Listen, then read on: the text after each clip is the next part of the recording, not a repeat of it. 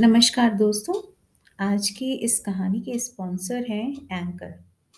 जी हाँ दोस्तों, अगर आप अपनी आवाज़ से अपनी पहचान बनाना चाहते हैं, तो एंकर एक बहुत ही अच्छा माध्यम है। इस पर ना सिर्फ़ आप अपनी आवाज़ को रिकॉर्ड कर सकते हैं, बल्कि एडिटिंग भी कर सकते हैं।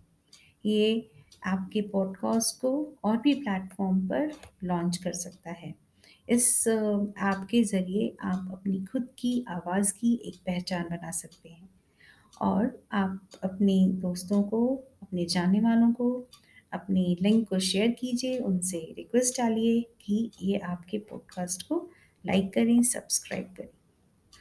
तो चलिए दोस्तों, आज की कहानी है छींका छींक। बहुत समय पहले की बात है। एक गाँव में एक आदमी रहता था। उसकी बहुत बड़ी, मोटी और लंबी सी नाक थी। इसलिए लोग उसे बड़नक्कू कहा करते थे। बड़नक्कू को अपनी नाक इतनी पसंद थी कि वह उसकी बड़ाई किया करता था, मतलब तारीफ़ करता था। जब भी वह किसी से मिलता तो वह हाथ मिलाने की जगह अपनी नाक आगे कर देता। एक दिन बड़नक्कू बाज़ार गया। पता है वहाँ उसे कौन मिला? थोड़ा सा अंदाज़ा लगाइए कौन मिला होगा? जी हाँ, छुटनक्कू मिला उसे। छुटनक्कू यानी छोटे नाक वाला, बड़नक्कू यानी बड़े नाक वाला। तो छुटनक्कू की नाक बिल्कुल छोटी सी थी, जो उसको बहुत ही बुरी लगती थी।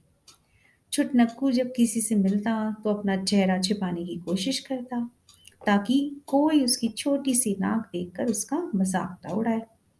जब छुटनक्कू बाज़ार में बड़नक्कू से मिला तो उसने सोचा, हर बार मुझे ही क्यों नाक छिपानी पड़ती है?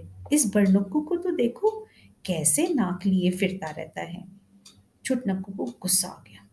उसकी जेब में खूब सारी लाल मिर्च रखी थी। उसने मुट्ठी भर लाल मिर्च निकाली। जैसे ही बड़नक्कू ने अपनी नाक आगे की, छुटनक्कू ने मिर्च भरे हाथों से उसकी नाक पर पकड़ ली। बड़नक्कू छींका छींका और इतना छींका कि ज़मीन पे गुलाटी खाकर छींकता रहा। और फिर छींकते छींकते आसपास के सब खिड़की दरवाजे खड़खड़ा खड़खड़ा के हिलकर खड़खड़ाने लगते, आवाज़ करने लगते। छुटनक्कू ये सब देखकर बहुत हंसा, खूब हंसा। ज़मीन पर लौट कर हाथ, पाँव उछाल उछाल कर हंसता रहा। इतना हंसा कि वो भूल ही गया कि उसके हाथों में अभी भी लाल मिर्च लगी हुई थी। हँसते हँसते उसने अपनी ही नाक पर मिर्च वाला हाथ रख लिया। आछी आछी छुटनक्कू भी छींका। आछी आछी हर बार जब उसे छींक आती तो उसका पूरा शरीर हवा में उछल जाता। बम फूटने जैसी आवाज़ आती। धड़ाम छुटनक्कू और बड़नक्कू एक दूसरे के सामने इतनी ज़ोर से छींक रहे थे कि अचानक धड़ाम की आवाज़ आई। सबने देखा कि दोनों के सिर धड़ाम से टकरा गए। इतनी ज़ोर से टकराए कि उनका छींकना ही रुक गया। छुटनक्कू ने बड़नक्कू की तरफ़ देखा। बड़नक्कू ने छुटनक्कू की ओर देखा। वे एक दूसरे को इतने मज़ेदार दिख रहे थे कि दोनों की हँसी रुकी गई। वो फिर से हंसने लगे। और हँसते हँसते इतना हंसे इतना हंसे कि झटके से हंसने के कारण उनकी छींक फिर से शुरू हो गई। वे हँसते रहें, छींकते रहें, हँसते रहें और छींकते रहें। उम्मीद है दोस्तों, आपको ये छोटी कहानी बहुत पसंद आई होगी छुटनक्कू और बड़नक्कू की नाक की कहानी। और मुझे ये बहुत ही अच्छी लगी, मुझे लगा कि आपके साथ इसे शेयर करना चाहिए।